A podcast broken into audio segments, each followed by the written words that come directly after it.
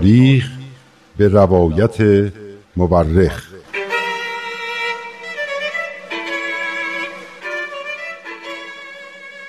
کاری از گروه نمایش رادیو پیام دوست. تهیه کننده و کارگردان امیر یزدانی.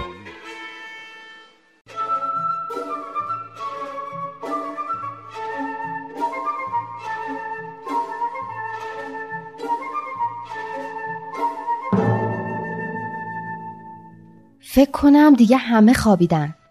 وقت اینه که برم کتاب تاریخ نبیل رو بیارم. یعنی بازم با هم حرف می‌زنه؟ شاید دیشب خواب نما شده بودم. نمی‌دونم واقعا. ولی این صدایی که از تو کتاب میومد داشت کمک می‌کرد که من تاریخ رو خوب بفهمم. چقدر ماجرای عجیبی بودا.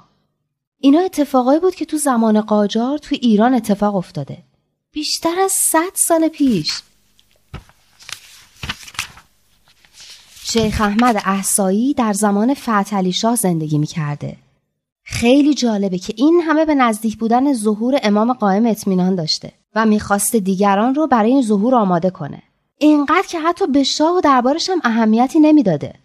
جالبه که شاگرداش همه اینطور مریدش بودن و افکارش رو اینطوری در بین مردم پخش می‌کردن. از همه جالبتر این بود که به مردم می‌گفته این همون روزی که انبیای قبل آرزوی دیدنشو داشتن.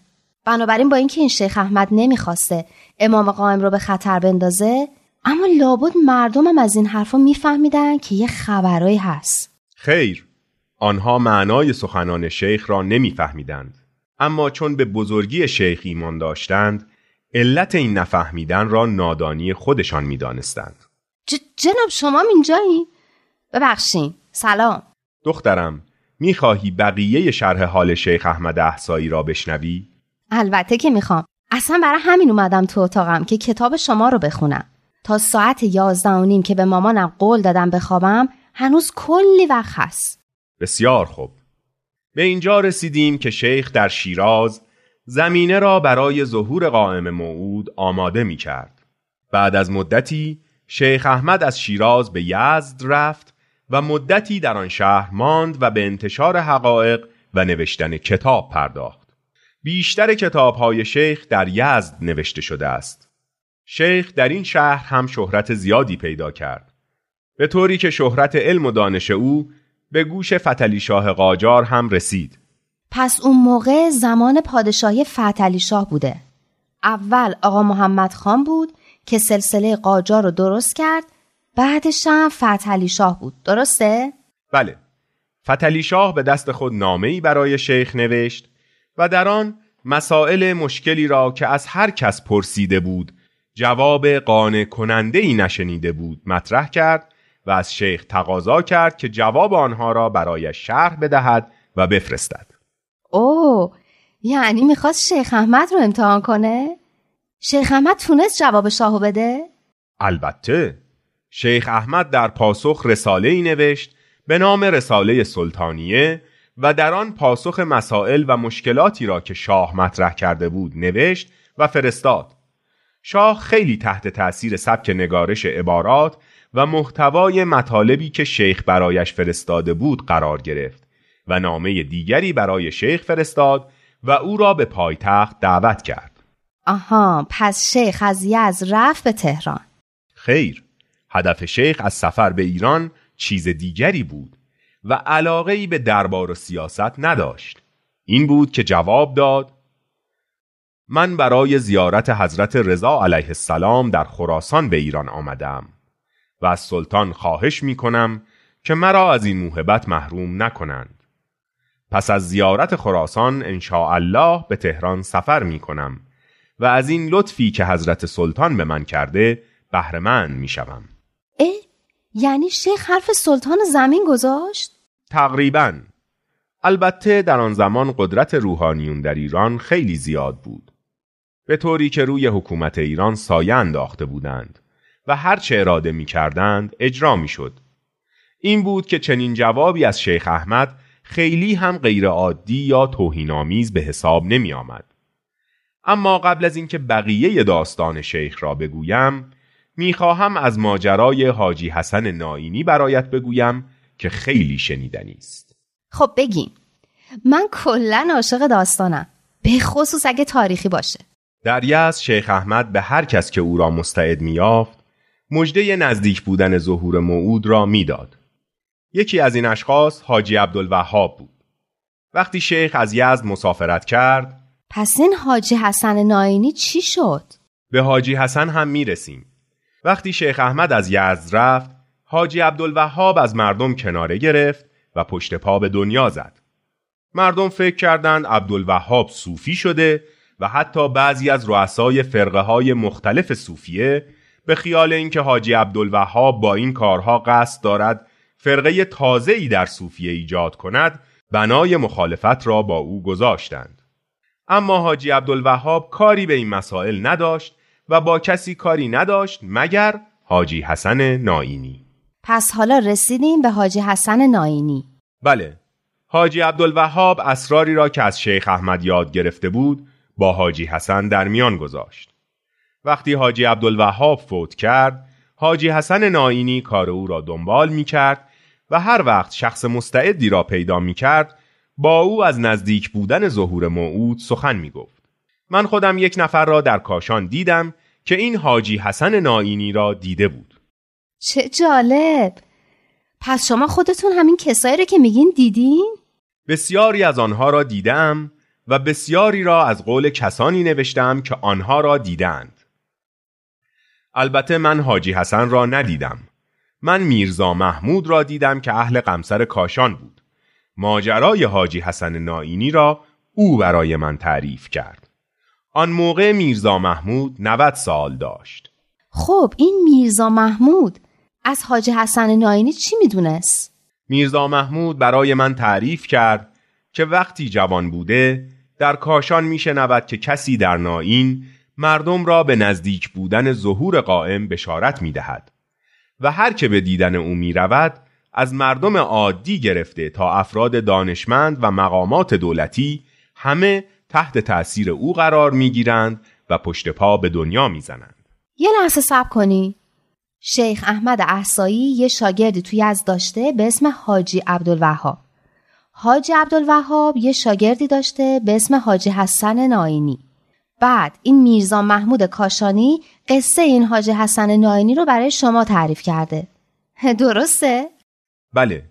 میرزا محمود می گفت بعد از اینکه شهرت حاجی حسن ناینی به گوشم رسید خیلی کنجکاف شدم و خواستم بدانم قضیه چیست. برای همین بدون اینکه به کسی بگویم به ناین و به دیدن حاجی حسن رفتم و حرفهای حاجی حسن درباره نزدیک بودن ظهور قائم را به گوش خودم از او شنیدم میرزا محمود می گفت حاجی حسن یک نورانیت و صفای عجیبی داشت و حرفهایش خیلی در انسان اثر می کرد. یک روز بعد از اینکه نماز خواندیم حاجی حسن به من گفت میرزا محمود به زودی زمین بهشت برین می شود و ایران مورد ستایش و پرستش همه اهل جهان قرار می گیرد. عجب یعنی منظورش چی بوده؟ دخترم بقیه داستان را بشنو میرزا محمود تعریف می کرد که روز بعد هنگام سپیده صبح میرزا حسن را دیدم که به سجده افتاده و مرتب می‌گوید الله اکبر الله اکبر بعد رو کرد به من و گفت میرزا محمود آن وجود مقدسی که مجده ظهورش را به تو دادم همین الان متولد شد. این همان کسی است که دنیا را به نور خود روشن می کند به زودی خودت آن روزها را خواهی دید.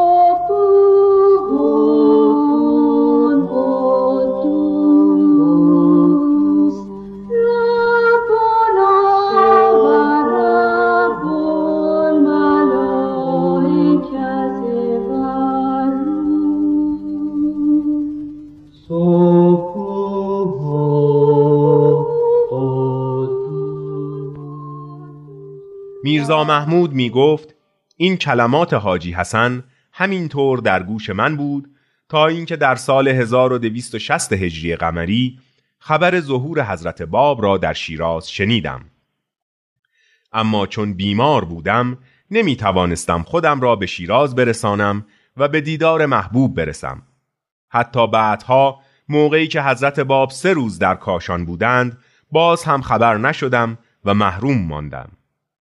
اما وقتی از مؤمنین ایشان تاریخ تولد آن حضرت را پرسیدم گفتند اول محرم 1235 هجری قمری اما آن موقعی که میرزا حسن نائینی به من گفت که موعود متولد شد دوم محرم 1233 هجری قمری بود و در این بین دو سال اختلاف وجود داشت که باعث حیرانی و سرگردانی من می‌شد.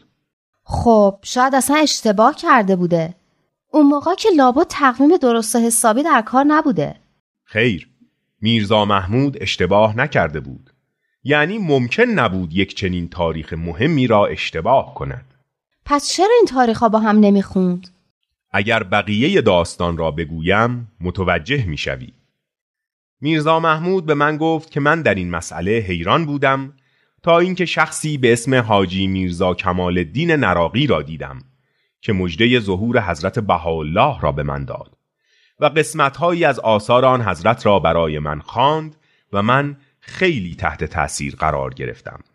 مثل این بیان که اصل آن به عربی و فارسی آن این است که قلب تو خانه من است. آن را برای اینکه به آن نازل شوم پاک کن. یا این بیان که گر مرا خواهی جز مرا مخواه و اگر اراده جمالم داری چشم از عالمیان بربند. زیرا که اراده من و غیر من چون آب و آتش در یک دل و قلب نگنجد. آها درسته.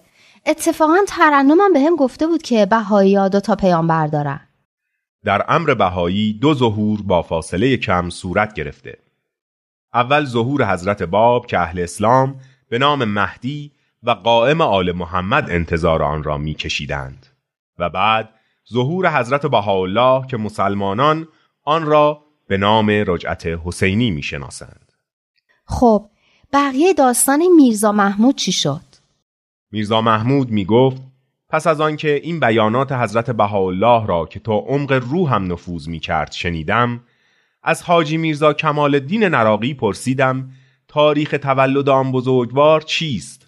جواب داد سپیده صبح دوم محرم سال 1233 هجری قمری اوه یعنی همون تاریخ؟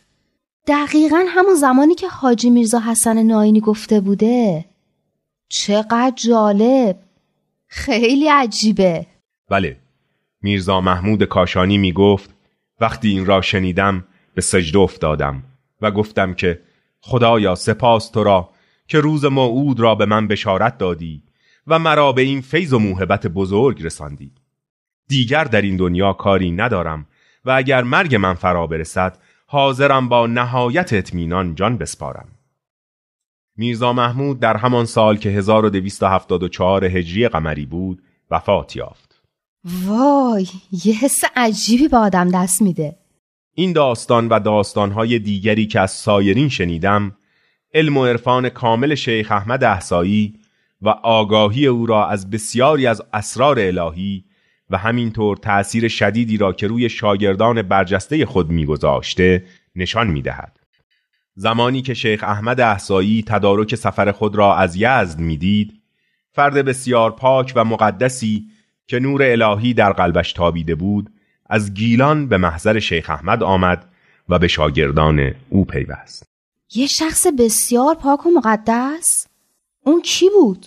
او سید کازم رشتی بود که بعدها جانشین شیخ احمد احسایی شد شیخ همین که او را دید گفت خوش آمدی مدت هاست منتظر تو بودم تا مرا از دلتنگی همراهی با این گروه نادان برهانی من از بیفکری و بیقیدی و بدکرداری این مردم به تنگ آمدم. بعد این آیه قرآن را تلاوت کرد که میفرماید ما امانت را بر آسمان ها و زمین و کوه ها عرضه کردیم و آنها از حمل این امانت سر باز زدند و از آن حراسناک شدند و انسان این بار را حمل کرد به درستی که او ستمکار و نادان است. چقدر دلش از دست مردم زمان خودش پر بوده معلوم این سید کازم رشتی خیلی آدم بزرگی بوده که شیخ احمد تا میبیندش انقدر خوشحال میشه البته آثار نجابت و قدرت روحانی از همان جوانی در صورت سید کازم دیده می‌شد. حتی از کودکی هم بر همه همسن و سالهای خود برتری داشت. در یازده سالگی تمام قرآن را از حفظ می‌خواند و در چهارده سالگی دعاها و حدیثهای بسیاری را از حفظ داشت و در هجده سالگی تفسیری بر آیت الکرسی قرآن نوشت که همه علما و دانشمندان زمان خودش را متعجب و متحیر کرد. پس نابغه بوده برای خودش اخلاق خوب و فروتنی و پرهیزکاری سید کازم به حدی بود که هر کس از کوچک و بزرگ به دیدن او می‌رفت تحت تأثیر قرار می گرفت. پس برای همین شیخ احمد انقدر ازش خوشش اومده بود. سید کازم اون موقع که به دیدن شیخ رفت جوان بود؟ چند سالش بود؟ 22 سال داشت. آن سال که سید کازم اقوام و خیشان خودش را در گیلان ترک کرد و به محضر شیخ احمد رفت 1231 هجری قمری بود. یعنی حدود سی سال قبل از ظهور حضرت باب. وای! هنوز سی سال تا زمان باب مونده بود. از سی چل سال قبلش چه خبرایی بوده؟ دخترم تصور می کنم باید بقیه حکایت را برای فردا شب بگذاریم. راست میگین آره وقت منم داره تموم میشه. چه زود گذشتا. پس قرارمون فردا شب. منتظرتون هستم.